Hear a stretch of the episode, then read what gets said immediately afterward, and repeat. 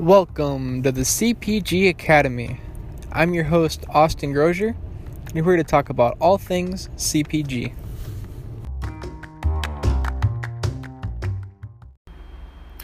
What is up, guys? Austin Grozier here with Big Dipper Dough, and you are listening to the CPG Academy. So, today we are talking numbers. We're talking margin, we're talking markup, we're talking food costs. Get out your pen and paper. Be sure to talk slow. We got a lot to discuss. So, I've mentioned before, I've been in business four and a half years. And I wish I could say that this wasn't true. But it was probably two years in business before I realized or I was told or explained that there's a difference between margin and markup. I know that probably sounds like the dumbest thing you've ever heard, but it's the truth. I thought for the longest time the two words were interchangeable, and they are not. Now, margin is pretty much like solely what's used, at least in grocery, uh, in convenience stores, any of the more traditional where you make a package of whatever with your brand, you put it on the shelf. It's pretty much always talked about with margin. There is markup. I'll explain the equation for that. It's kind of super simple. It's really not used much. Some of the older school guys might use it, but almost everybody talks on margin pretty much exclusively. And then the third is food cost. But food cost is a food service term and it's typically where your product is part of as a raw ingredient and whether that be a burger or a salad or whatever restaurants restaurateurs restaurant owners talking food cost. So let's start at the top. So i'll be sure to talk slow. Write this down. So margin. Most retail operates with margin operates on margin. The margin equation is simple. So if you're going to write it out it's like open bracket, open parenthesis. I should say first. It's sell price minus buy price divided by sell price. So how you'd write this out would be like an open bracket sell price. Let's say our sell price is let's make it easy. It's two dollars. So two dollars. Then minus whatever the buy price is, whatever you bought it for. Or in your if you're the manufacturer, of course, in your case, what you made it for, what you delivered it for. So sell price is two dollars. Let's say it costs you a dollar to make it. So two dollars minus minus one dollar. What does that equal? Equals a dollar. Where it's open parenthesis, sell price minus buy price, close parenthesis. It's one dollar in the parenthesis. If it's been a while since you've been in school, write it out. It's probably easier to look at than it is for me than it is just to listen to me. Then divided by sell price. So then it's in this equation, two minus one is one one let's then the sell price is two one divided by two is 50% so in this equation we bought something or we manufactured something for a dollar and we sold it for two. So that gives us a margin of 50% which is a healthy healthy margin. In the second example we'll talk markup. Now where margin is basically the percentage of the profit made on a sale Markup is basically the percentage increase from the buy price or from the manufacturer price to the sell price. So the equation for that is sell price minus buy price divided by buy price. Now, if you notice, that's different.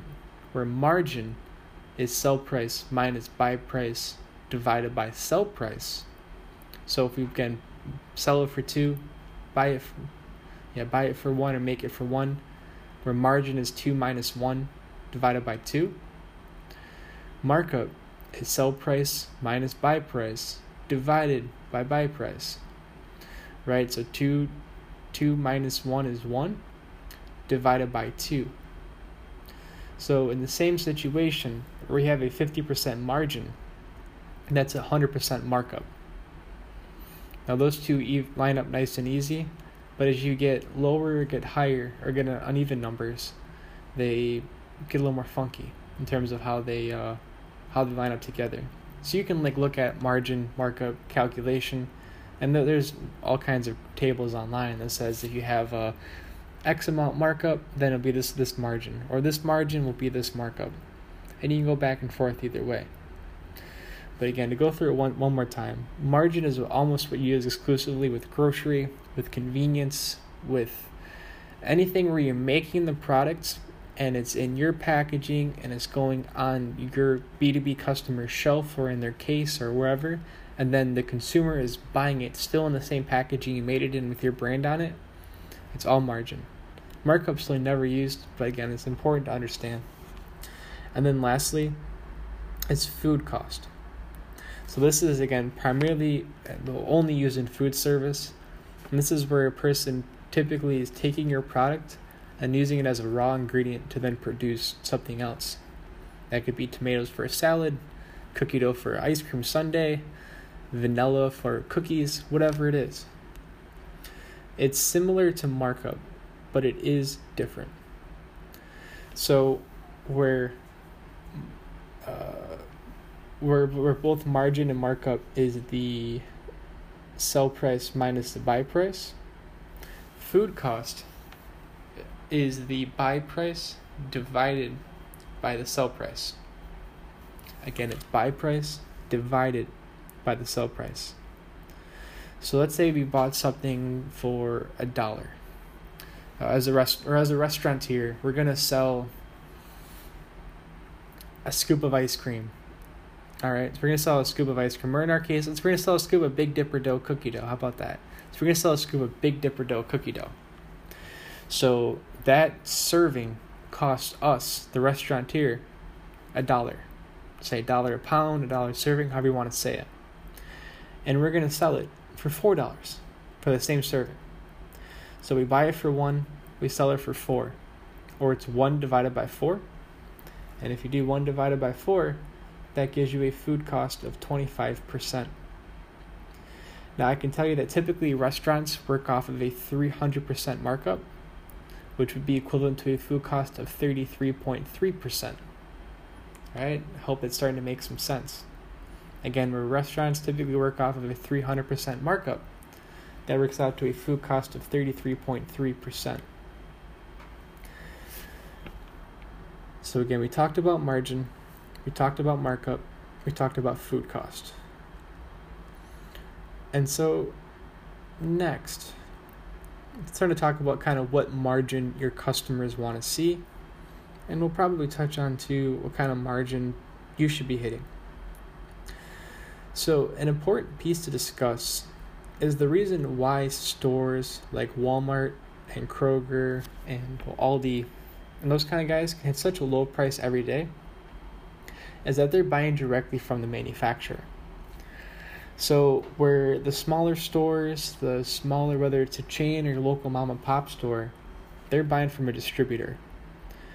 So with the big guys, Walmart and Kroger, they have their own warehouses, they have their own semi trucks and trailers, they have their own warehouse staff. I mean they they own all of that. So as a manufacturer, you're selling directly to their warehouse. So they're buying from you. So those you'll ship a pallet to one of their distribution centers. They'll then break that pallet up.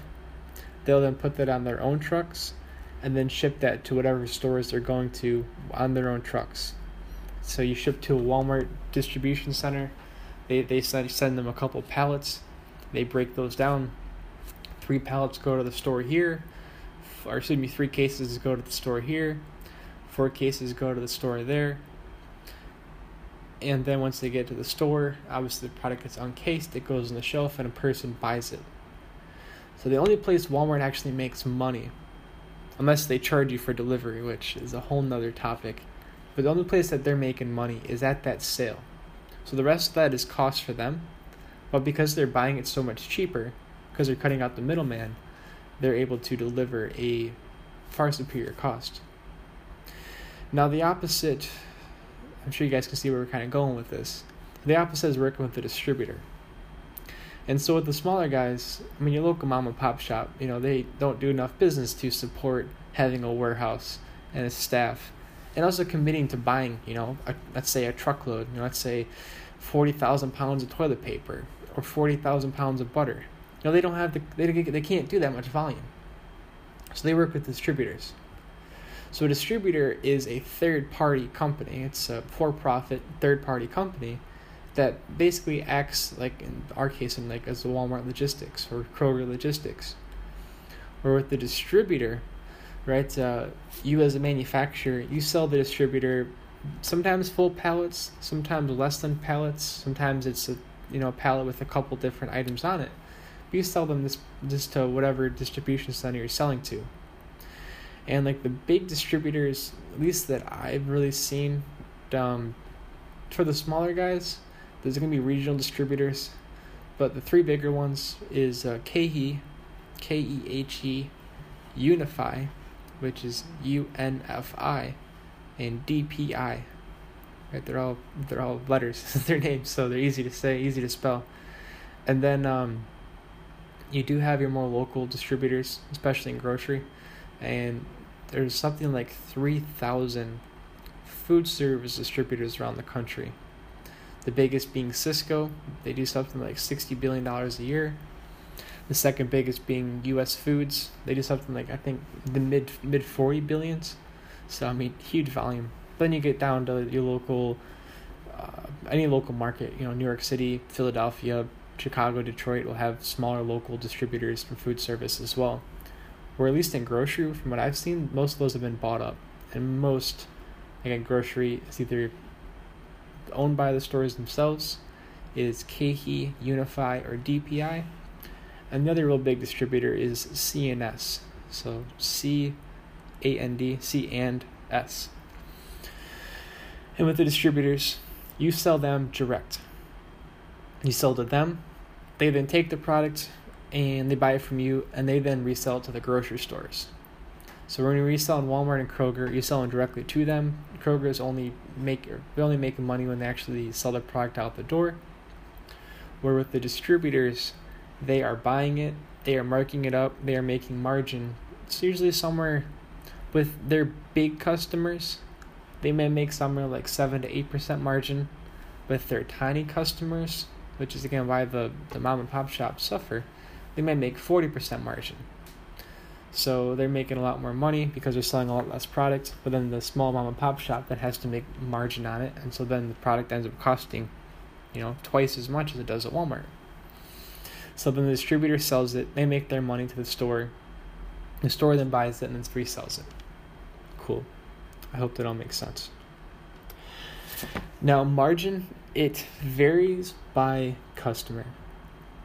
With our, our cookie dough, I can tell you that typically, I hope I don't get any trouble for, for saying any of this stuff. I hope I'm not breaking trade secrets, but, you know, we want to uh, try to share the knowledge that I wish I had.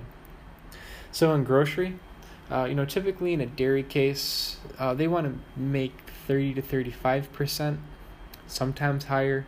Well, I mean, of course, if they can make higher, they want to. Typically, the margin for the grocery stores in the dairy case is 30 to 35%. If you can offer a higher margin, it seems to be best practice to do so, as again, then the store makes more money, makes more profit per sale and that could be a big differentiator between you and other products. I can tell you that, say, in a freezer case, um, ice creams and frozen pizzas and things. And again, if anybody's listening to this and like I'm dead wrong, please reach out. I'm only sharing what I've what I've understood everything to be so far. But let's say in a freezer case, and they typically want to hit about a 40% margin. 40% or higher, I should say. And then with dry products, and this is in grocery, so, you know, toilet paper, paper towel, cleaning supplies, you know, crackers, cookies, they typically want to be making at least a margin of 50%. So, I mean, again, if you sell it to them for 10 bucks, they're selling it for 20 bucks, whatever it might be.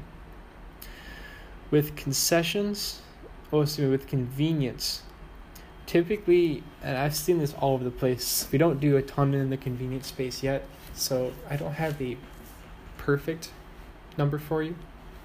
But typically in convenience, I'd say they usually want to hit between 40 to 50%. And I will say with all of these customers, if you say start off shoot high and you know budget in from the start, all right, it costs us a dollar to, to a dollar to get it delivered, then and you, you budget in the higher margin. That way you can figure out, you know, what obviously you have to make margin, and you have to figure out, you know, what the retailer might might ultimately the shelf price might be. And you got to make sure it's a reasonable enough price that the consumer will actually buy it. You know, if you're selling a product for 5 bucks, there's an equivalent product on the shelf for 5 bucks. You're trying to sell it for 15. I mean, you have to have a really compelling story of why they should buy it for 15. Now, I'm not an expert on that, and so I won't speak to that. I know it, it can be done, at least with some products. Um, but yeah, you have to have a compelling story for that. You have to understand when you're pricing it out to usually price on the high side. So for grocery, you know, refrigerated, let's say say 35%, frozen, let's say 40, and in dry, let's say 50. For convenience, let's say 50%. I know oftentimes they seem to they seem to be good with like 40% margin. And then like let's say like with movie theaters for example, so they can be up to a 75% margin. Last but not least, with food cost, so the typical kind of markup is 300%, which is one third. So the typical food cost is like 33.3%. At least that's what I've heard, or what I've read online, I should say. But then, like from what I've heard from folks in the industry, I mean, if you're selling food service, you typically want to be getting to your customers like a food cost of like 25%, like two five. So if they're selling it for a dollar, they're buying it for for 25 cents. If they're selling it for $4, they're buying it for a dollar. And last but not least, your margin. Now, your margin varies wildly, all over the place. Um, I can only really speak on what I know our margins are and what I know other folks that I've friends with in the space, you know, kind of what their margins are. It varies wildly. Of course, you want to hit the highest margin that you can, but you also need to make sure that you're pricing the products where people actually buy it. I feel a mistake that we made Big Dipper is we started off, yeah, definitely trying to play the premium game, and I mean doing an okay job at it, but we were priced so much higher than everybody else that I mean it just it hurt, and we we struggle with sales. And we've recently kind of gone through some price changes and updates and have seen sales correspondingly increase and more customers interested because of that. Now, and I hope I won't get in trouble for mentioning names or mentioning brands, but for example, uh, Jeni's ice cream. I think they're nationwide. I know they're still throughout the Midwest. But Jeni's ice cream, I mean, they still sell a pint of ice cream for a lot where you can buy a pint of Ben and Jerry's for like four or five bucks. Uh, I think Jeni's is like twice as much, but people pay it, and they move a lot of they move a lot of ice cream because they really hit they built that cult following, they really hit the high margin, and if you can do it, again I know it's possible. I'm not an expert on it. It's absolutely what you want to do. Now as for your margin, it varies wildly. You know the basic premise of this business is I mean, we're a penny business, right? We might be talking 100% margin. We might be talking 50% margin. We might be talking 1,000% margin. But if we're only selling a product for $2, $3, $4, we're not talking much money. I mean, 40% of $4 is a dollar, right? So like understand that your margin basically is like your gross profit. You know, your your profit after your cogs, after your below the line expenses, before your below the line expenses. So again, you want it to be as healthy as you can because you need every dollar you can to cover all of your operating costs, all of your overhead, all of your below the line expenses. But, and there's a big but, you can't have it so high that you don't sell any product, you don't make any money. It's a double edged sword, and there's no right or wrong. I can tell you that generally speaking, like if you can hit a 40% margin or higher as a manufacturer, so it costs you a dollar to make the widget, you're selling it for four, or it costs you 25 cents to make and you're selling it for a dollar, then you're doing really well. If you can go higher, then you're doing even better if you And again, there's a number of variables. If you have a lower overhead, like let's say you're using a co-packer, using a co-man, then your overhead costs, your rent, and below the line expenses, your labor costs are all significantly less. So you can say you typically will then work off of a smaller margin. I would say the absolute bottom is 20%. You really never want to go under 20%. We not you really never. You never want to go under 20%. And I think a lot of businesses in the space typically are operating somewhere between like 25 and 35. I think a lot of businesses, if they're using a co-man, using a co-packer, are typically operating between 25 and 30 percent, and that a lot of businesses that they're producing themselves are typically somewhere between 30 to 35 percent. Now, there's a million variables. Do not take those words as rule of law. Uh, that's just simply what I've gathered. And I honestly wish that I have had this information from the start. Um, it's not readily available. It's not really be able to found online. So I hope this podcast has brought you guys value. I hope you've been able to follow along, made a lot of notes. And until next time, guys, Austin out. That was super cheesy. Thank you.